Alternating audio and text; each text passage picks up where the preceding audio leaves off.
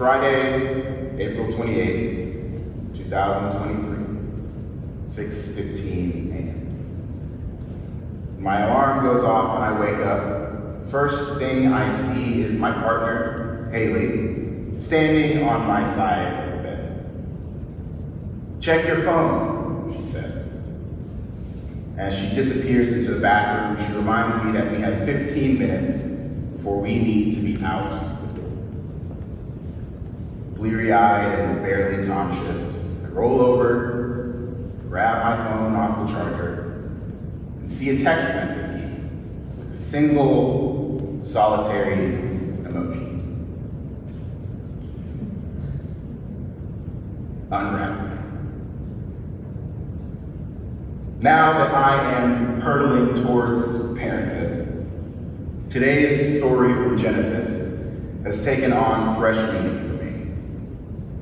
To set the stage, we need to step back a few chapters to Genesis 12, where God appears to Abraham and makes him a promise. Go from your country and your kindred and your father's house to the land that I will show you. I will make of you a great nation and I will bless you and make your name great, so that you will be a blessing. I will bless those who curse you, and the one who curses you I will curse, and in you all the families of the earth shall be blessed. Now Abraham is 75 years old at this point. His wife, Sarah, is 65, which some might think is a little late in life to start a nation building project. But Abraham raises no objections. And when Abraham and his clan finally arrive in this new land, God appears to him again. At this point, Abraham and Sarah still have no children, and Abraham is starting to consider appointing one of his slaves as his heir. Yet God appears to Abraham a second time to say he should not appoint an heir because one of his own biological children will be the heir. But fast forward a decade, no child has been born in Abraham's household. By this point, Sarah, who is now 75 years old, is fully convinced she will never bear a child of her own. And in a moment of desperation, Sarah gives one of her slave girls named Hagar to Abraham, hoping that Hagar will conceive and give Sarah a child by proxy. And she does. Hagar gives birth to Ishmael, grows up in Abraham's house as his only child.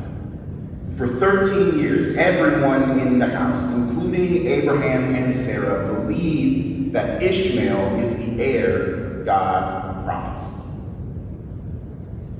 But in a surprising twist, God visits Abraham a third time. And this time, God gets even more specific. Not only will the heir be one of Abraham's biological children, but Sarah, who is now 89 years old, will bear this child. God even gives a date. Sarah will give birth to this child in exactly one year at 90 years old. Now, I hope you noticed something in my narration of this story. Each time God appears, God appears exclusively to Abraham, never to Sarah. Now, it may not have been easy for Abraham, but Abraham gets multiple divine visits over the years to get comfortable with the minutiae of the plan. Sarah, on the other hand, only knows two things. Abraham is supposed to have a kid, and she can't get pregnant. Sarah has spent more than 25 years resigning herself to the fact that she will never bear a child. The one thing that she a married woman in a patriarchal society is supposed to do. And for 13 years, she has believed that Ishmael was the heir God promised to Abraham. In, in an essay reflecting on her own experience of infertility, Pastor Rochelle Stackhouse paints a picture of what this might have felt like for Sarah. She says, As the months and years passed, I managed the pain as I built loss upon loss, the injuries inside wounding me into hopelessness scarring not only my organs, but my spirit. Who is a woman if she cannot bear a child?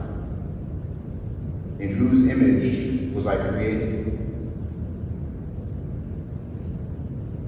If all of that is true for Sarah, then what would it matter that she now overhears God saying she would have a child? Why would she believe the word of these messengers over what she knows about her own body? So it's not a surprise to me that she laughs at this news. I would laugh too if I was her.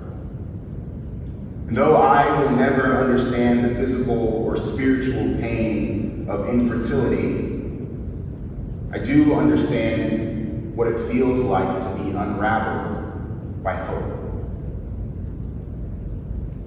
On the day I found out I was going to be a dad, a million hopes and dreams flooded my soul. Waking up on Saturday mornings to watch soccer games together, strapping them up in a baby carrier and walking down the state street, pulling them behind me in a little bike trailer along the lake. And amidst all of these beautiful and tender hopes, I remember experiencing an immediate, visceral sense that in every aspect of my being, I was fundamentally incapable of being a parent. These hands, these ones, they cannot change a diaper, hold a bottle, buckle a car seat, soothe a crying infant.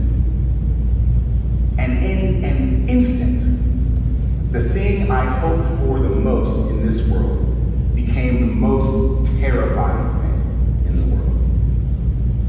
I came unraveled. And I think this experience of being unraveled by hope is more common than we realize. I think it's so common, in fact, that we intentionally and almost instinctively avoid hope.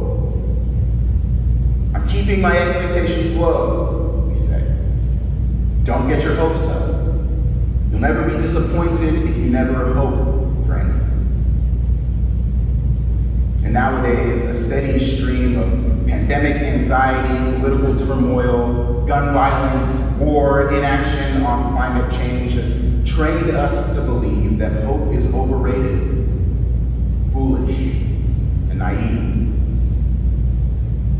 Many of us do not know how to hope because we so rarely practice it.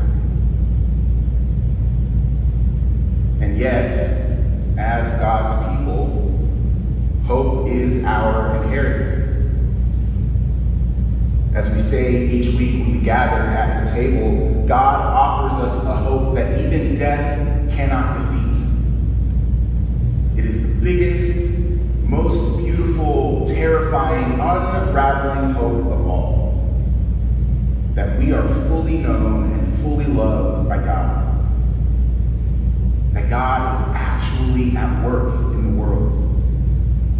And that we have a role to play in the story God is writing.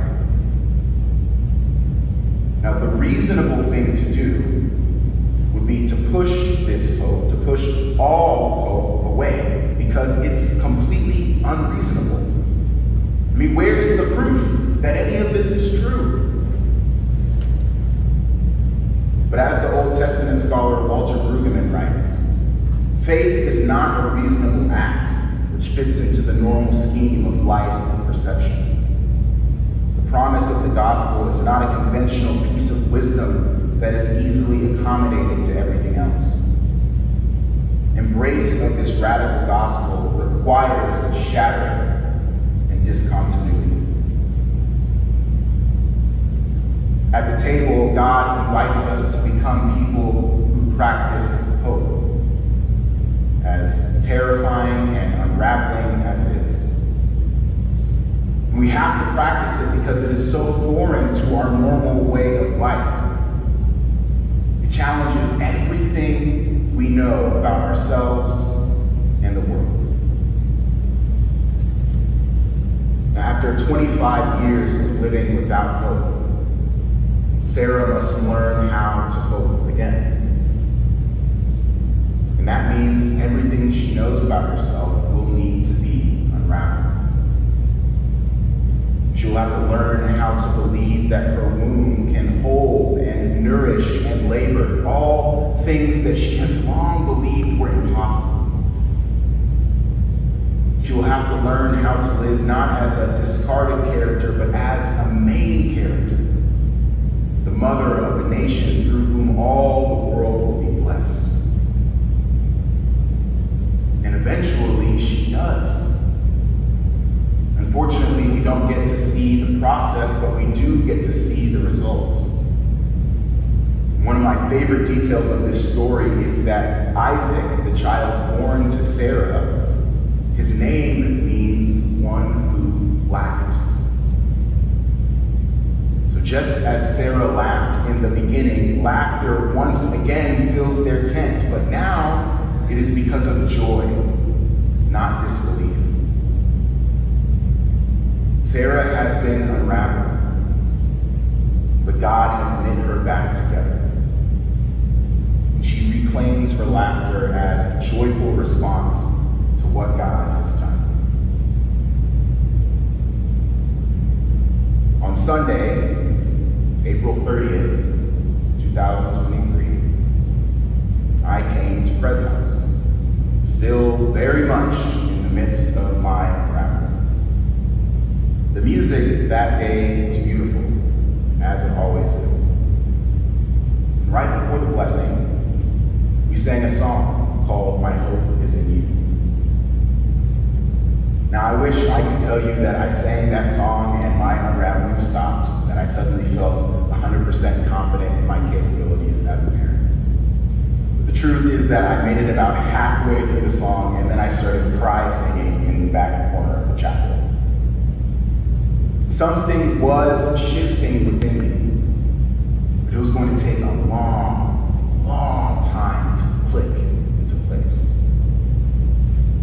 to be honest, it still hasn't quite clicked.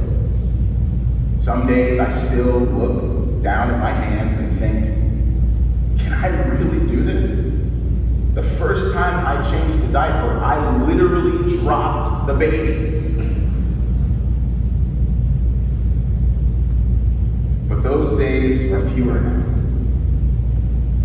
They're fewer because I'm choosing to lean into the unraveling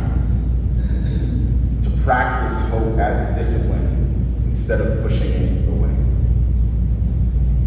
And so I sing songs of hope even when I do not believe the words. I buy baby clothes and assemble cribs even though there is a pretty big part of me that remains convinced this is all elaborate prank. I let my partner and my friends encourage me when I have nightmares about dropping the baby on its head. And I am learning to trust that in this season, when I cannot even see this little thing that I already love so much, that they are safe and healthy. And when they finally make their appearance in this world, these hands will be ready Is it foolish? Yes. Unreasonable? Absolutely. Naive? Without question.